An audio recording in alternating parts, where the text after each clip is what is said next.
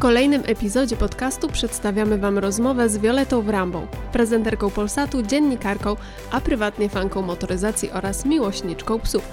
Zapraszamy! To super. No to Wioleto, bardzo miło nam Cię gościć dzisiaj. Super, że się zgodziłaś tak w ciemno i w ogóle we mgle, nie wiedząc co Cię czeka tutaj, nie wiedząc jakie okropieństwa dla Ciebie przygotowaliśmy. A tak serio to, jeszcze takim słowem wstępu, bo to akurat Wojtek wytnie, bo jest w tym bardzo doświadczony i zdolny, to my tak nie witamy gości zazwyczaj, bo mamy Gosię witającą, która robi takie intro eleganckie. Znaczy tak widziałam gdzieś tam coś. Tak, tam. Więc to tak idzie, wiesz, tak wszu, tak jak deska surfingowa do wody, tak wślizguje się i bez żadnego takiego tak naprawdę początku. I jeszcze przeproś za siebie, dlaczego mieliśmy opóźnienie. Przepraszam za siebie, tak, bo wiesz co, ja tutaj rowerem też jechałem właśnie do domu z pracy i jeszcze ruch mi się zrobił pod koniec, no w ogóle jakieś takie spokojnie. Niesamowitości się działy, wiesz, naprawdę, nie byłem przygotowany na ten dzień zupełnie psychicznie. No, omawialiśmy dzisiaj rozmowy z tobą, jakieś tam jakąś strategię ustalaliśmy i Wiktor nawet nie mógł się dobrze wypowiedzieć, bo cały czas miał klientów w sklepie. To prawda. To prawda. Ja w ogóle tak, wiesz, nigdy w życiu nikt mnie nie przepytywał, więc... No i to w ogóle się nie masz co martwić, bo w zasadzie te strategie, o których mówi Wojtek, to jest trochę na wyrost powiedziane, bo my tak naszą konwencją, czym się zawsze chwalimy, bo informujemy, jest brak konwencji tak naprawdę i ta rozmowa sobie tak lawiruje, meandruje pośród różnych tematów i tak naprawdę staramy się jakoś nawet naokoło do tego gościa, że tak powiem, podchodzić i się skradać do niego. Okej, czyli po rondzie. Po rondzie włączy. Po boboczu. Kiedyś też padły takie słowa. Po boboczu. A w ogóle często ludzie błędnie wypowiadają twoje imię? W sensie mówią Wioletta? 9 na 10 razy. Raz zostaje, kiedy mówią poprawnie. Okej. A już nie mówię o nazwisku. Okej. A irytuje cię to? Wkurza cię? Nie, wiesz, na początku tak, kiedyś tak, choć potem sobie pomyślałam, że co to za różnica w zasadzie. Dla mnie żadna, wiem jak się nazywam i to chyba jest najważniejsze. A to zdrowe podejście, tak, bo niektórzy się bardzo przejmują, to prawda. Nie lubię tylko, wiesz, ale w ogóle nie lubię, nie tylko w moim przypadku, ale zdrobnień, kiedy ktoś używa zdrobnień, a mówi do... tego człowieka, wiesz, Wiktorku, Wojciech. Tak. Jezu, ja też, ale niektórzy, i ostatnio rozmawialiśmy w ogóle o tym chyba z Wojtkiem, że niektórzy mają taką manierę. Ja mam takich znajomych, którzy mają taką manierę i oni nie widzą w tym nic zdrożnego, nawet wręcz przeciwnie, uważają, że to jest chyba urocze, a mnie to tak drażni, Matko Boska. Wiesz, ja zawału nie dostaję, zdarza mi się tak mówić, kiedy sobie żartuję do kogoś, natomiast jak są, wiesz, takie normalne rozmowy, to... No ale trochę to ma taką konotację, że z kogoś żartujesz na przykład, nie? Tak jakby jeżeli kogoś nie znasz i ktoś do ciebie powie na start tak, pip, pip, nie będę nawet wypowiadał, żeby cię nie rozdrażnić, to wiesz, to kurczę, no to nie masz o nim najlepszego mniemania, myślisz sobie, kurczę, co ja zawiniłam. Że za szybko wraca dystans, wiesz? Tak, na przykład. Tak. A to w takim razie dla takiej wygody konwersacji, jak ci pasuje Wioleta? W sensie... Po prostu Wioleta. Wioleta, dobra. Możesz też, wiesz, to ciekawe, u mnie w pracy tak 80% osób za szefostwem mówi do mnie Wramba. Wramba, masz bardzo fajne nazwisko, takie brzmiące, tak. No tak, nie dziwię się im zupełnie. Więc nie mam imienia. Dźwięczne bardzo. Nie masz imienia. O mój Boże. Tak jak ktoś krzyczy za mną Wioleta, to się nie odwracam. Okej. Bo to wiadomo, że to nic ważnego po prostu wtedy. No dobrze, to co? Jedziemy z tym tak zwanym koksem. Czy w zakamarkach polskiego metra mogą kryć się równie ciekawe historie, co w zakamarkach takiego nowojorskiego metra? Tak. Boże, w zakamarkach nawet naszych domów kryją się super historie. Ja myślę, że wszędzie, gdzie są ludzie, tam są historie. Każdy z nas ma tak można powiedzieć, wiesz, że myślimy o sobie, że jesteśmy tacy zwyczajni, ale na dobrą sprawę, kiedy rozmawiasz z kimś, to każdy ma za sobą jakąś historię, czy to tragiczną, fajne historie rodziny, albo tragiczne. Popatrz, ile osób teraz chodzi do psychologów. Co to oznacza? Tak. Że każdy z nas ma coś tam do przepracowania.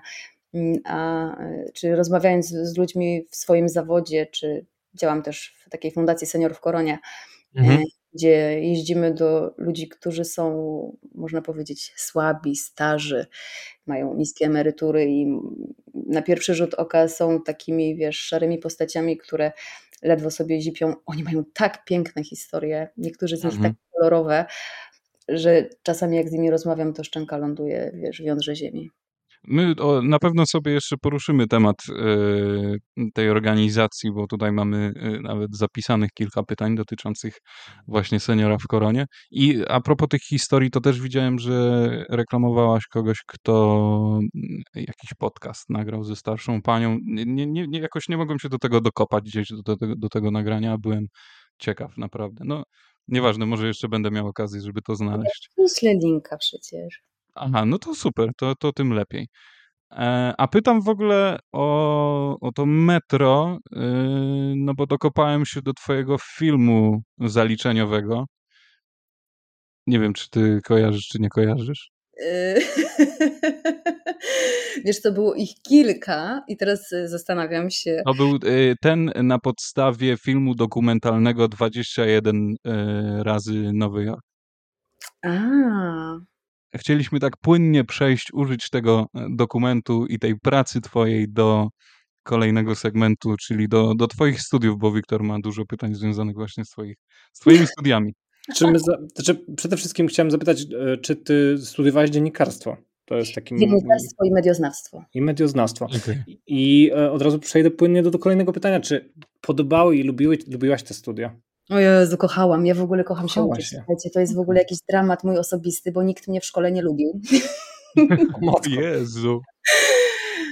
Poważnie, ja nie mam w zasadzie żadnych znajomości, które przetrwałyby z czasów, kiedy żyłam w Nowym Targu na Podhalu. Do dziś. Po prostu ich nie mam. Tak często, że wiesz, no, kiedy nie chodzisz z całą grupą na wagary, kiedy jesteś tym, który zawsze ma zadania domowe zrobione, no to tak trochę jesteś spychany na margines. No i tak trochę było w moim przypadku, ale mi po prostu sprawia to taką frajdę, że nie byłam w stanie jednego zastąpić drugim. No rozumiem. A na studia poszłam jako już osoba, która doskonale wiedziała, że chce być dziennikarzem, więc to... było też bardzo ciekawe i bardzo intensywne dla mnie, bo ja się bardzo angażowałam po prostu w studia, w każdy jeden przedmiot, w naukę, w to, żeby wiesz, nie tyle wiedzieć, żeby zaliczyć, tylko wiedziałam, że mi się to przyda w zawodzie i bardzo chciałam, żeby mi się przydało. No i się przydaje. I to nie jest częsty przypadek, że idąc na studia dziennikarskie wiesz, że chcesz być dziennikarzem. Ja wiesz też co? Studiowałem dziennikarstwo i byłem jedną z niewielu osób, która wiedziała, że chciałaby to robić. Znaczy nie wyszło mi, ale przynajmniej wiedziałem, że jestem tam na tych studiach z jakiegoś powodu. Ja wiedziałam, że chcę być dziennikarzem w szkole podstawowej. O kurczę. No, ale to było zafascynowanie Lois Lane i Supermanem. Oh. Tak, kochałam się w Lois Lane, nie w Supermanie, ale w tym, wiesz, jaką ona była kobietą, co sobą reprezentowała.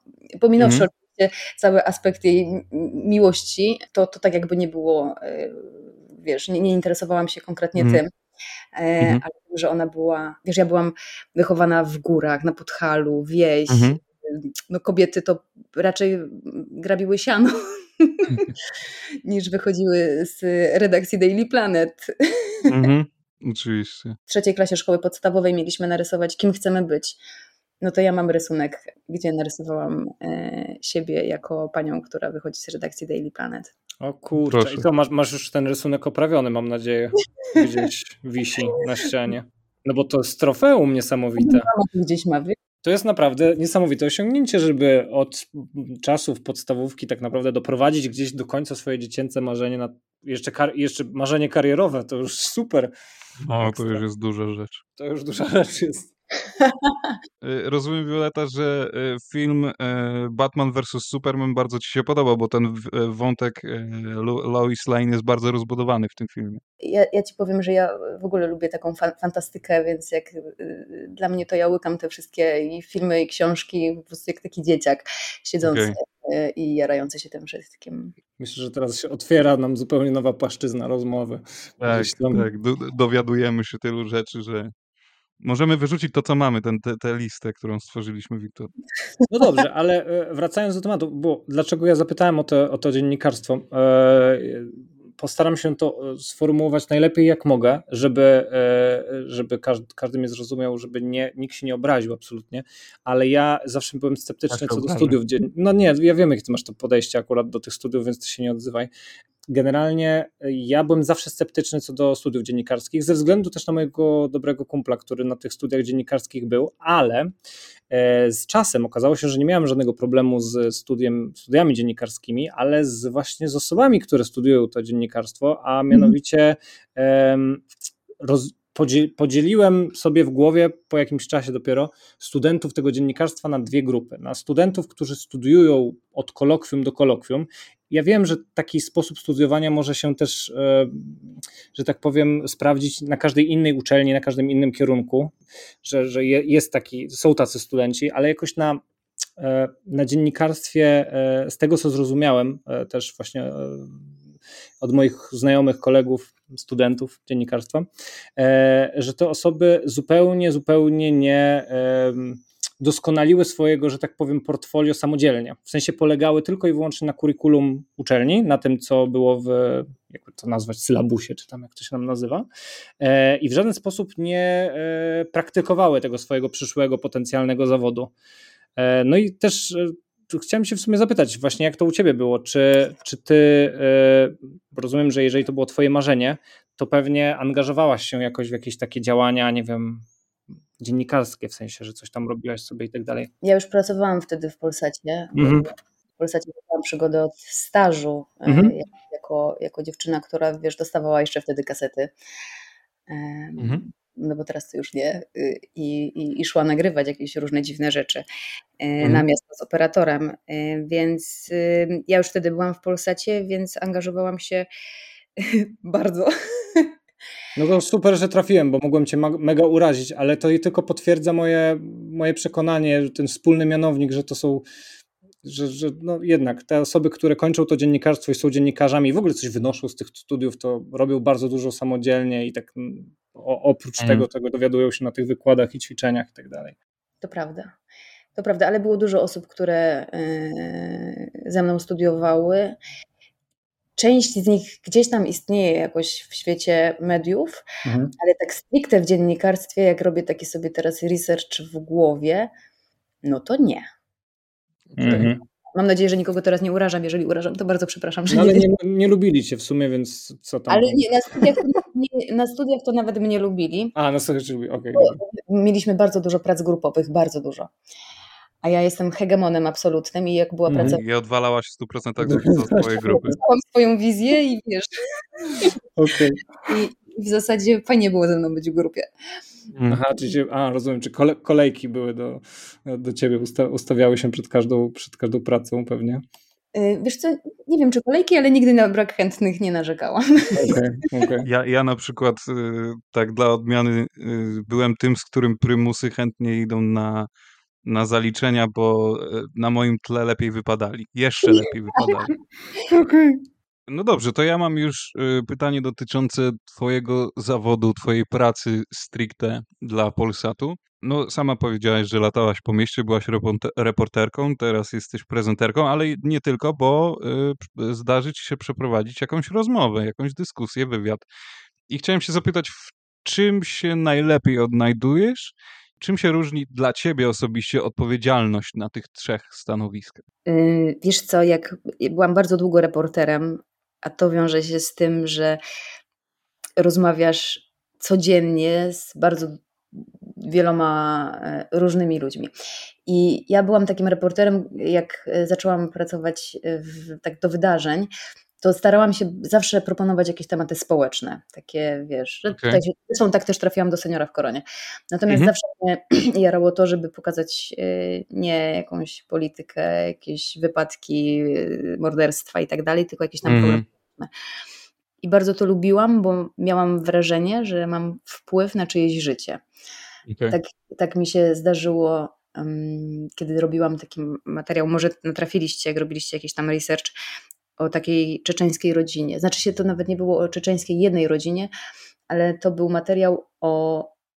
Kojarzycie taką fundację Dzieci z Dworca Brześć? Marina. Mhm. No to ona sprowadza tych Czeczenów z tego dworca do Polski.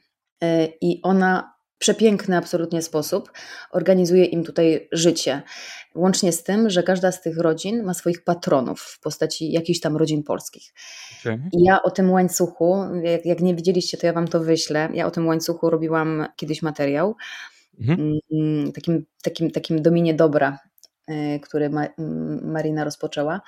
Zrobiłam ten materiał, no i w tym materiale powiedziałam to, co zresztą było zgodne z prawdą, że jeden z panów Czeczenów waha, nie ma pracy, bo był spawaczem w Czeczenii.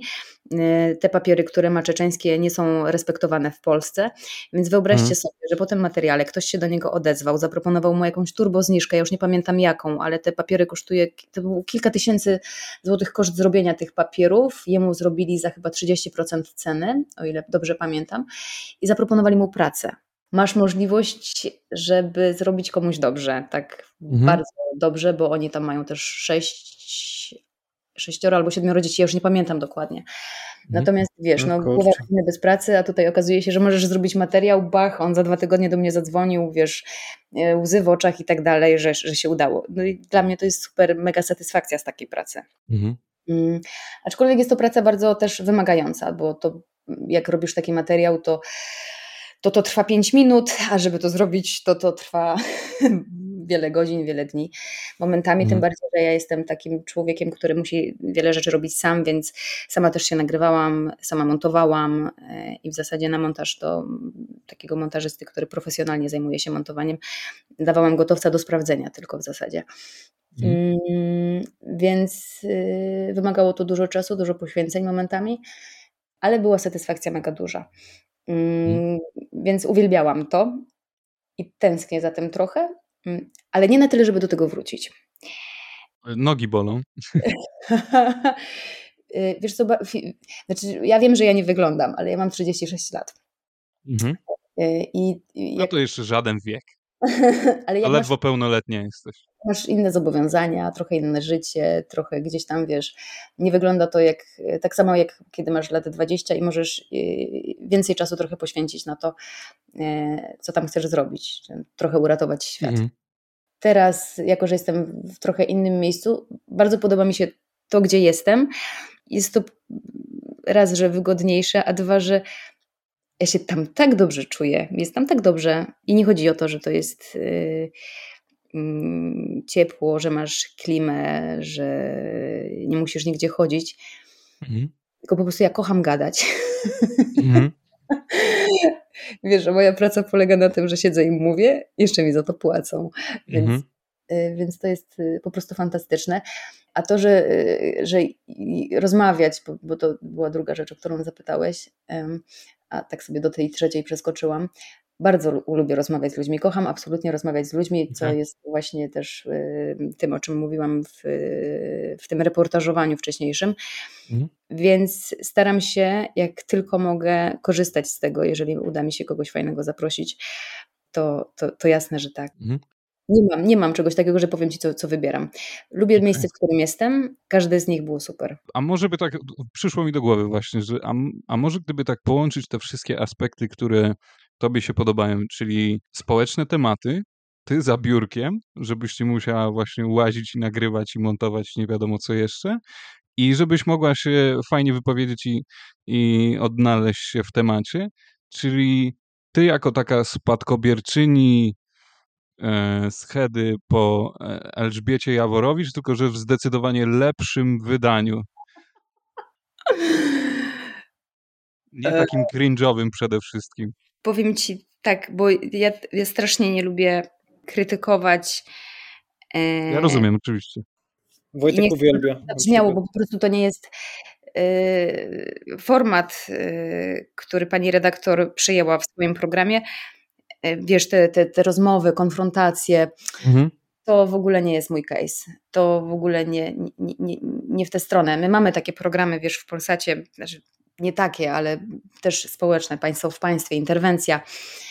Ale to też nie jest to do końca, bo to nie są takie, wiesz, to nie są też do końca takie problemy, którymi ja się zajmowałam. Często robiłam materiały, wiesz, o na przykład chorych ludziach, osobach, które gdzieś tam potrzebują jakiejś pomocy, które mają schorzenia dość niespotykane.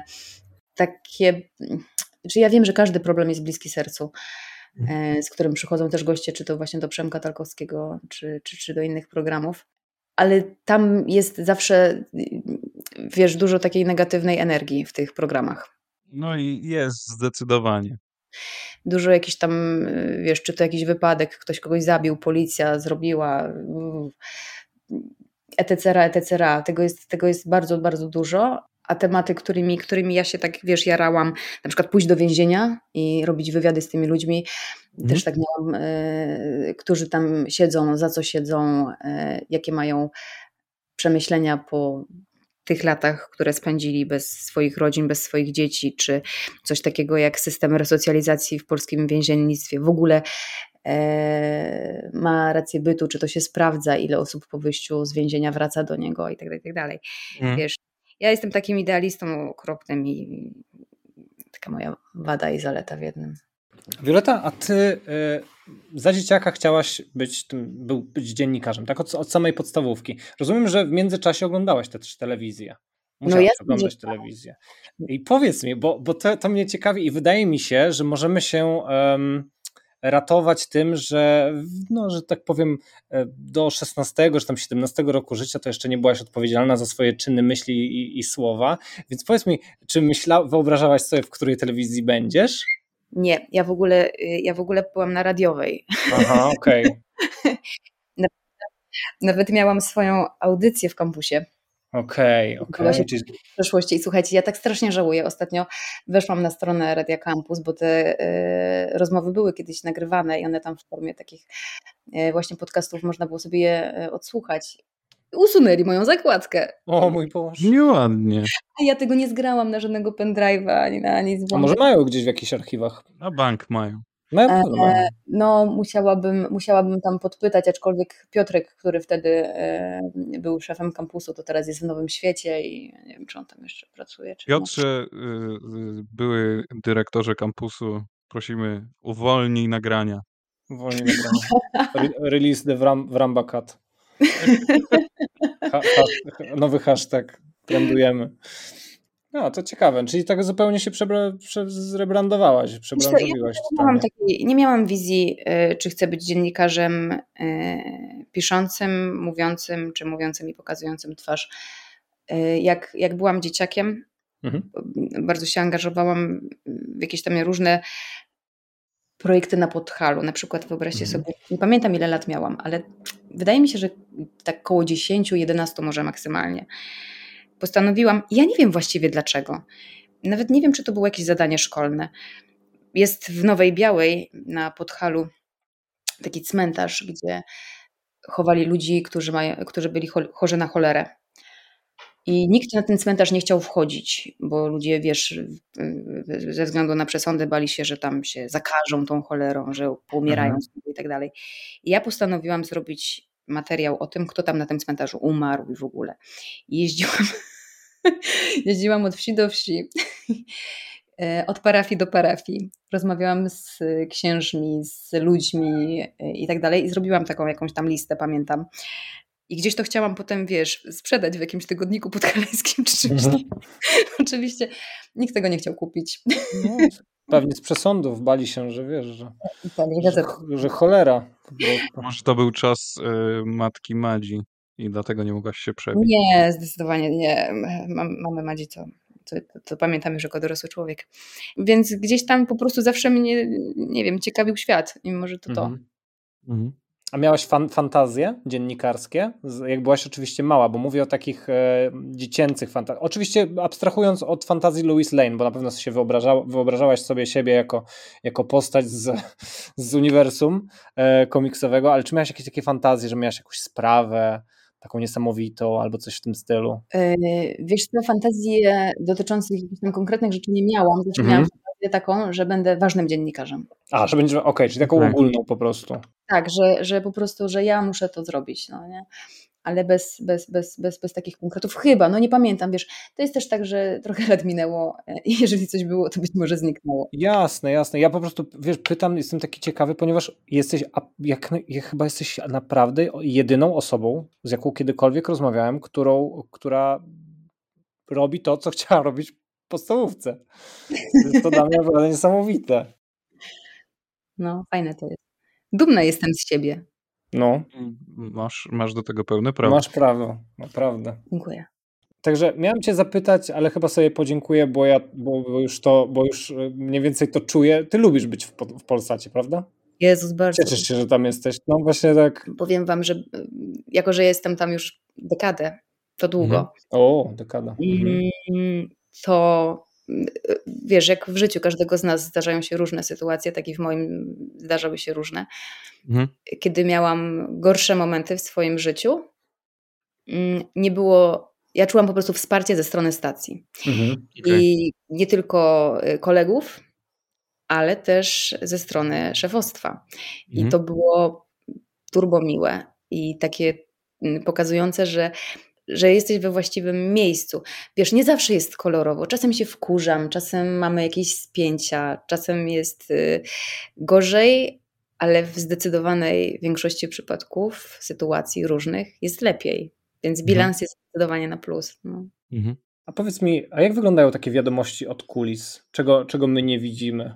Musisz sobie na mojego Instagrama, tam jest taka zakładka relacji behind the scene. Widziałem. Widziałem śmieszkowanie. Powiem ci tak, jesteśmy naprawdę fajnym zespołem. Takie mam poczucie, że jesteśmy fajnym zespołem, dlatego ja bardzo lubię przychodzić do pracy. Bo mamy fajny zespół, nie także młodych, bo mamy też ludzi, którzy... Młody i dynamiczny. Są, nie wiem, w okolicach 60-tki. I super się z nimi pracuje po prostu, więc zresztą nasz naczelny, teraz żeby się Krzysiu na mnie nie obraził, też nie jest najmłodszy, a naprawdę mamy mega sztamę. I jest to fajne, jest dużo sytuacji, jak jest luźny dzień, nic się nie dzieje, takiego wiesz, że spada w cudzysłowie oczywiście jakaś bomba atomowa i rozwala system i trzeba się spiąć i jest nerwowo. Jak jest taki normalny dzień, to jest naprawdę fajnie, a jak jest dzień, w którym się coś dzieje, na przykład jak wybuch wojny w Ukrainie, co było dla nas dniem fatalnym i każdy następny.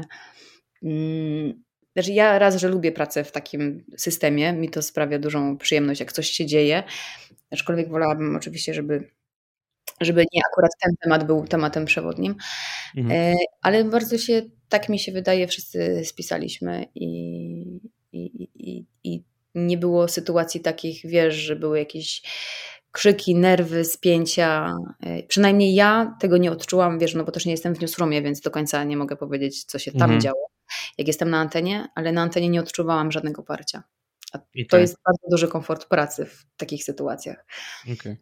Więc tym bardziej doceniam. A propos tego behind the scenes, no bo ty pokazujesz swoją pracę z troszeczkę innej strony, ale przede wszystkim pokazujesz siebie w pracy z troszeczkę innej strony. Ta twoja postać, jakby rysujesz swoją twarz, bo my oglądamy, to znaczy my jesteśmy akurat z Wiktorem złym przykładem, bo nie oglądamy telewizji, ale do tego jeszcze przejdziemy, tylko oglądając ciebie tylko i wyłącznie jako prezenterkę, my nie wiemy do końca, kim jesteś. I mam wrażenie, że i tutaj za przeproszeniem, i to nie jest żadna kolejny przytyk do świętej pamięci Kamila Durczoka, bo uważam to za pełen profesjonalizm mimo wszystko. Ten słynny upierdolony stół. Ta wpadka pokazała, że ten facet jest moim zdaniem w pełni profesjonalistą, bo się przejął taką sprawą, tak? I I właśnie zobaczyliśmy jego twarz z troszeczkę innej strony. Tutaj mieliśmy go cały czas tylko w wydaniu wiadomości, a i nagle mamy wpadkę. I czy ty nie odnosisz wrażenia, że was też jako ludzi, może ciebie Instagram na pewno przybliża do ludzi, ale żeby was troszeczkę z innej strony pokazywać, żeby jakoś taką relację zbudować z widzem większą? Czy jednak w wiadomościach, w przekazywaniu wiadomości to nie jest potrzebne? Przepraszam. Musisz w takim razie włączyć koniecznie wydarzenia 24, bo my jesteśmy totalnie innym kanałem. Ja tak uwielbiam między innymi właśnie dlatego swoją pracę za tym biurkiem. My mamy takie interakcje, to się tak nazywa, albo z prezenterkami pogody. Mamy taki... pasmo jak social media, gdzie albo Bartek, albo Monia sprawdzają w internecie, czym ten internet żyje. Są takie tematy dnia, gdzie jest, wiesz, na Twitterze, na Facebooku, Instagramie masa komentarzy, filmów, zdjęć. Okay. I wtedy mamy rozmowy sobie z nimi różne. A jeszcze ciekawe. Są oczywiście ze sportem interakcje, że rozmawiamy ze sportowcami. I w tych interakcjach nie masz niczego na prompterze. Masz temat, o którym rozmawiasz, możesz wiesz, trochę powiedzieć coś więcej o sobie, nie tylko przez to, że przedstawiasz jakąś tam suchą informację, tylko sposób, w jaki ją przedstawiasz. Okay. To jak się zwracasz do kolegów, też wiele mówi o tobie, to jak się ciągnie taka rozmowa.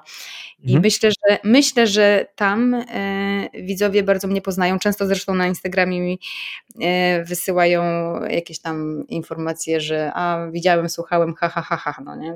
Więc gdzieś tam chyba jest śmiesznie też momentami u nas. Dzisiaj na przykład składałam Tomkowi Ziemińskiemu ze sportu, miał urodziny, życzenia i też tak mi się wydaje, że zrobiłam to w taki fajny, przyjemny sposób, który sprawił, że i Tomka się trochę zbliżyło do widzów i mnie, i w ogóle nasz kanał. Wiesz, my mamy bardzo dużo młodych ludzi, jeśli chodzi o prezenterów. Ja sobie posłodziłam, co nie? Śmiało. I to nas chyba różni, ta fajna energia od innych kanałów. Takie mam poczucie. Okay. Dlatego polecam, obejrzyjcie, zobaczycie. Aż wstyd w ogóle, że się nie przygotowaliście w ten sposób. Ja tu dzisiaj wieruję na antenie, myśląc, że mnie będziecie oglądać. Nie, no ja niestety nie mam tej sposobności, bo raz, że tak jak wspomniałem, nie mam telewizji, a online ze względu na to, na miejsce, gdzie mieszkam, nie mam dostępu do waszej strony i materiałów, które tam udostępniacie. Zresztą wcale nie jestem gorszy w tym przypadku, bo Wiktor, mimo tego, że mieszka w stolicy, to telewizji również nie ogląda. Kupiłem telewizor bez anteny. Oj. No. I tylko, że zastanawia nas jedna rzecz. No. Czy faktycznie oglądanie telewizji i pasma wiadomości jest potrzebne do tego, żeby coś w ogóle wiedzieć na temat rzeczy, które mają miejsce aktualnie? Ty masz internet, ty z niego korzystasz, potrafisz. Ale nie wchodzę też na portale informacyjne, nie będę kłamał. Naprawdę? Nie. I zaraz powiem, zaraz pewnie też dojdę do tego, dlaczego. No więc może tobie nie jest potrzebne, natomiast są ludzie, którym jest to potrzebne i którzy, na przykład moja kumpela, która ma 2 dzieci, pracę, w zasadzie to już wie, i żeby mieć coś w pigułce, jakąś, wiesz, informację, żeby wiedzieć, co się dzieje na świecie, to ona po prostu włącza sobie wydarzenia, no bo jakby inaczej w końcu jest tam. I wiesz, i gdzieś tam wszystko wie i no spójrz na to, ile jest takich osób, które w tym zabieganym świecie nie mają na to czasu. Oczywiście jest też trylion osób, które mają czas na to, żeby siedzieć na Instagramie 5 godzin dziennie. Oczywiście. Ale to nie jest nasz target po prostu, takie mam poczucie. Ale proszę, przepraszam. Wybaczam. Możesz mówić. Nie, chciałem powiedzieć, że ale mimo wszystko, że nie śledzę tego tak bezpośrednio, to nie wyklucza mnie to wcale z obiegu tej informacji, że wszystko do mnie dociera tak czy siak. Ja nie mówię teraz, że chcę zniechęcić ludzi do oglądania, bo naprawdę wydaje mi się, że powinniśmy wiedzieć, co się dzieje, zwłaszcza chociażby co się dzieje teraz u naszych sąsiadów, ale czy faktycznie oglądanie telewizji jest do tego wszystkiego potrzebne? No jasne, że tak. Okej. Okay. To w ogóle zapytanie. uważam, że kiedy mówisz wszystko wiem, jest to tak, takie uogólnienie, które... Nie, no oczywiście tak. Które często stosujemy w ogóle w życiu, że wszystko znamy, wszystko ty zawsze robisz tak albo siak. Natomiast no nie wiesz wszystkiego, ale najwyraźniej nie masz takiej potrzeby i to nie jest złe, po prostu. Możesz nie chcieć. Mam bardzo bliską koleżankę, która, ja myślę, że ona w ogóle nawet, jakby mi jej nie powiedziała, że jest COVID, to może by nie wiedziała. No nie, no dobra, były maski, obostrzenia i restrykcje, ale są ludzie, którzy nie czytają niczego w internecie, nie oglądają telewizji i nie jest im to potrzebne do życia, bo mają taką sobie filozofię, że nie chcą przyjmować negatywnych bodźców z zewnątrz. A jakby nie było, często o tych złych rzeczach mówimy, piszemy. Ja myślę, że też trzeba wziąć pod uwagę, że nie każdy z internetu, nawet nie tyle co umie korzystać, ale korzysta z niego właściwie. Też zakładać, że to my w ogóle też umiemy korzystać z internetu, też wydaje mi się, że trochę jest przejawem ignorancji, bo każdy z nas jest w jakiś tam sposób dezinformowany, nawet w miejscach, w których się tego nie spodziewamy, więc wiadomo, że konwencjonalne media mają taką łatkę, tylko dlatego wydaje mi się, że są po prostu najdłużej i jest ich najwięcej i najwięcej osób z nich korzysta, więc dużo osób się przyczepia, no co ty oglądasz wiadomości, przecież w internecie jest, i nie mówię o wiadomościach jedynkowych, tylko tak uogólniam. Ale jest to najłatwiejszy środek przekazywania informacji, tak? No tak, jasne, to prawda. Wciskasz guzik i jest Wioleta, która ci opowiada, co tam się wydarzyło. Tak, aczkolwiek dużo osób jakby przestaje korzystać z telewizji, z informacji podawanych przez medium telewizji z tego względu właśnie, że uważa internet za to lepsze źródło informacji, za to z niewiadomych przyczyn, dla mnie przynajmniej, ponieważ no, tak jak wiemy, no, dezinformacja jest tam chyba nawet bardziej bujna. I... No tak, przypomnijmy sobie wybory w Stanach Zjednoczonych Donalda Trumpa, który podsuwał wyborcom takie, a nie inne artykuły na Facebooku, prawda? A wydaje mi się, że to ty wszystkim rządzisz. No tak. Swoją drogą, ja chciałbym tutaj przytoczyć coś, co w zasadzie nie powinienem tego przytaczać, ponieważ nie jest to ani cytat, ani... Nie jest to żaden fakt, ponieważ ja troszeczkę przez mgłego pamiętam, ale może stanowić ciekawy nawet fundament do dyskusji. Słyszałem kiedyś w ogóle w ciągu studiów, z tego co pamiętam, słyszałem, że w Polsce, nie wiem czy to jakieś badanie zostało przeprowadzone czy coś, że w Polsce ludzie statystycznie są bardzo słabo wyposażeni do walki, powiedzmy, że walki w cudzysłowie, do rozpoznawania dezinformacji w mediach. I w ogóle do informacji, że statystycznie Polacy wierzą w bardzo dużo rzeczy, banialuk, które są napisane, które są nagrane. Wiesz co, to też jest tego kwestia. Ja czytałam, ja nie wiem, czy to było, to chyba nie było badanie, to był chyba felieton jakiegoś naukowca, który, w każdym razie nie pamiętam dokładnie gdzie i kto, ale ktoś powiedział bardzo mądrą rzecz, że my sami dajemy się manipulować informacjom, które powstają, bo bazujemy tylko na tych informacjach, do których jesteśmy bardziej przekonani, którym bardziej wierzymy i bardziej nawet jeżeli ktoś, nie wiem, ktoś lubi Donalda Tuska, nawet jeżeli Donald Tusk skłamie, to my bierzemy to z góry za prawdę, no przecież po tej stronie i odwrotnie. Więc może stąd ta słabość do segregowania tych informacji i dezinformacji. Tak, no zgadzam się, bo ludzie jednak szukają komfortu, szczególnie w tej płaszczyźnie. Bardzo, bardzo łatwo człowieka zdenerwować właśnie w ten sposób, podając mu jakąś informację, z którą się nie zgadza. Aczkolwiek tak, teraz miałem taką myśl spontaniczną, taką fantazję utopijną, że jak fajnie, znaczy nie wiem, to jest, pozostawiam do waszej decyzji i recenzji tego pomysłu. Jak fajnie by było, gdyby była jedna telewizja, to znaczy jeden kanał, ale nie jest jeden właściciel. W sensie, że jakby wszystkie, absolutnie wszystkie media, telewizje, różne jakieś tam, wiecie, źródła informacji podają w jeden kanał i każda osoba musi się jakby zetknąć z każdą informacją z różnych jakby źródeł. Nie może tego uniknąć. Być może nie być może, na pewno. To taka utopia, o której ja nawet sobie nie umiem wyobrazić. Ja mam wewnętrzny bunt, jak to słyszę. Mhm. Ja myślę, że tam byłby taki chaos i strzelanka. No tak, to prawda, to byłby chaos, ale z drugiej strony może uchroniłoby to widzów od właśnie no tej takiego monotematu, mononarracji bardziej to, niż tematu. To denerwuje teraz, znaczy nie denerwuje, co jest takim rozczarowaniem jak dla mnie, że powiedziałeś, uchroniło widzów. Ja myślę, że my jesteśmy tak leniwym społeczeństwem i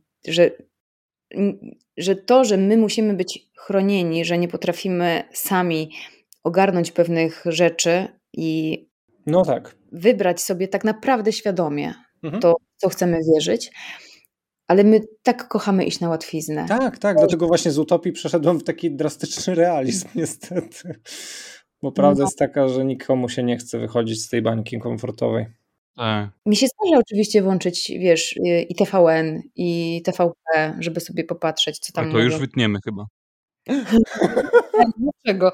Słuchaj, u nas w Wiktorze lecą wszystkie stacje telewizyjne właśnie po to, żeby skonfrontować się to, jaki przekaz dajesz, patrząc na to, co się dzieje w innych stacjach, nawet w innych krajach. No tak, ale niejako robicie to zawodowo, powiedzmy, że jesteście do tego zmuszeni, a taka osoba, która nie ma tego poczucia, to na pewno sobie oszczędza, że tak powiem, tych konfrontacji.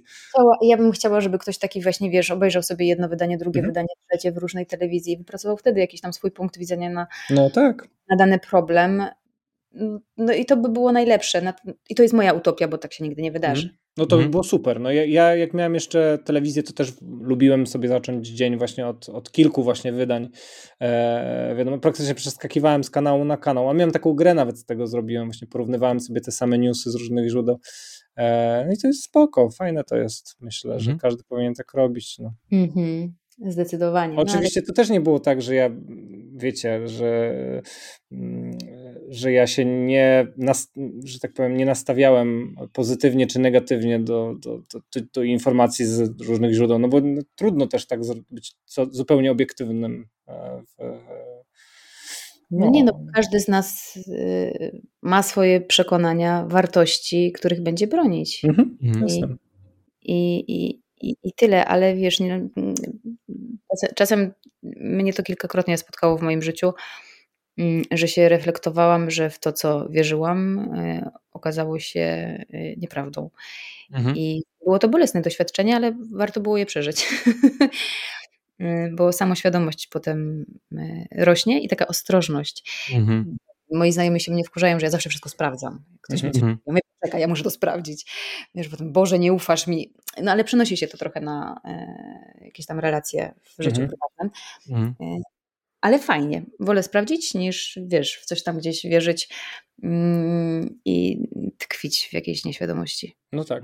Żeby oszczędzić sobie tego bólu właśnie, kiedy się okazuje, że to, w co wierzyłaś, jest nieprawdą. Ja tak troszkę na swoje usprawiedliwienie, w sensie w związku z tym nieśledzeniem informacji. Kiedyś, jeszcze nie tak dawno siedziałem w tej informacji i to bardzo i zauważyłem, że zaczynam przypominać swojego ojca, którego gdzieś on się w mojej wyobraźni pojawia, jak jestem mały i oglądamy właśnie telewizję, czy to jakieś wydanie wiadomości, czy coś związanego z polityką i mój ojciec przeżywał to bardzo i przeklinał i tak dalej i zauważyłem w pewnym momencie, że ja już wchodzę w ten etap, że zaczynam gadać do telewizora, że bardzo przeżywam to, co się dzieje i stwierdziłem, że zaoszczędzę sobie tego, bo już wystarczająco dużo stresów mam w pracy, a u ciebie się to łączy, ty masz pracę związaną z informacją, ty żyjesz informacją i chciałem się ciebie zapytać, jak ty może nie tyle, jak radzisz sobie ze stresem, bo na pewno i z tym przebodźcowaniem informacjami, bo na pewno jest to sport, bo gra w squasha, czy wyjazdy te offroadowe twoje, czy chociażby posiadanie psa jest na pewno formą odstresowywania się, ale jak... Wiem, to jest to. Ale jak bardzo te informacje na ciebie oddziałują? Jak ty się czujesz z tym, będąc tą gąbką, która nasionka tymi informacjami? Wiesz co, do czasów w zasadzie wojny w Ukrainie nie miałam momentu przebodźcowania, że byłam, że, poczucia, że jestem przebodźcowana informacją. Okay. Bardzo, wiesz, ale to jest tak, że jak czymś, jak przywykasz pewnie, tak mi się wydaje, do wszystkiego można przywyknąć, więc przywykasz do tego, że tych informacji jest od groma, że one się pojawiają. I to jest taki standard. Nigdy się z tym nie czułam źle, nie musiałam chodzić na terapię w związku z tym, ani jakoś sobie za specjalnie radzić. Były momenty, gdzie były tematy trudne, które trzeba było potem sobie przepracować. Okay. Wiesz, ale to jeszcze z czasów, kiedy nie byłam prezenterką, a reporterką i kiedy robisz temat trudny, bo dotyka na przykład dziecka. Jest bliżej ciebie. Wiesz, to nawet nie o to chodzi, że bliżej mnie, tylko jakiejś tam wrażliwości czy empatii, bo jak robisz temat o na przykład zgwałconym dziecku albo o jakiejś innej bardzo przykrej, o Boże, kiedyś pamiętam, jak robiłam materiał o motocyklistach i dostałam od policji takie niezablurowane zdjęcia, jak oni tam, wiesz, z kamer monitoringu, jak oni giną albo nogi im odpadają, albo tam, wiesz, ja potem patrzyłam na mój motocykl i mówię, Boże, jedyne co się dzieje.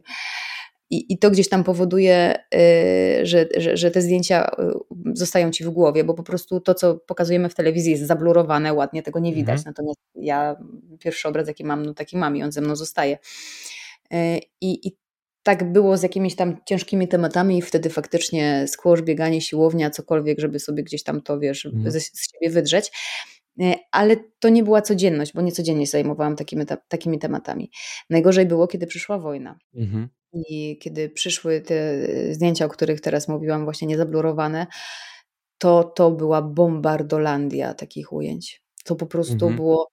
Ja jak miałam przyjść do pracy i wiedziałam, że będę to oglądać i będę cały czas o tym mówić, to było ciężkie i faktycznie zastanawiałam się, czy ja podołam. I był moment taki, ja pamiętam, mój kolega Mateusz Białkowski, który schodził z anteny, kończył dyżur prezenterski, schodził i po prostu miał łzy w oczach, bo ostatni materiał, który miał, to był materiał o dzieciach, które zginęły w Mariupolu.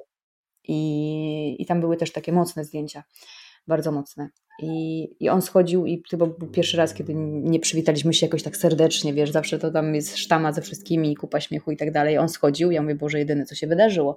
I jak dostałam ten sam materiał godzinę później, jak go chyba puszczałam, to ja po prostu, to chłopcy z reżyserki trzymali zdjęcia na mnie dłużej, bo po prostu się rozpłakałam, w sensie też mi łezki poleciały i żeby, wiesz... No żeby tego nie było widać, jak się żegnałam z widzami, to faktycznie głos mi tak drżał, że mówię, po prostu nie dokończę zdania, bo mi się, wiesz, rozpłynę, no bo to dzieci. I wiesz, i potem faktycznie no, gdzieś tam ten temat w tobie zostaje. Co straszne, co teraz powiem, to jest okrutne, mimo że cały czas zdarzają się te sytuacje, to boli, jest ci przykro, masz, wiesz, łamiący się głos. Ale tak nauczyłam się z tym, na przykład teraz była ta Lisa, ta dziewczynka z zespołem Downa. Nie wiem, czy kojarzycie tą sytuację, czy nie? Nie. Która... Nie. Jak był atak na centrum handlowe. O matko boska, nie słyszałem. No w każdym razie mama z dziewczynką umieściła, słuchajcie, na Instagramie, czy tam na Facebooku, już nie pamiętam, filmik, jak sobie idą, ta dziewczynka pcha wózek i jest kupa śmiechu, a godzinę później dziewczynka już nie żyje. Yes. I wiesz, gdzieś tam czytając to, coś się w tobie dzieje dziwnego, ale przychodzę do domu teraz i ja już o tym nie myślę, wypracowałam sobie taki system, bo inaczej po prostu byśmy wszyscy zwariowali. Odcinam to.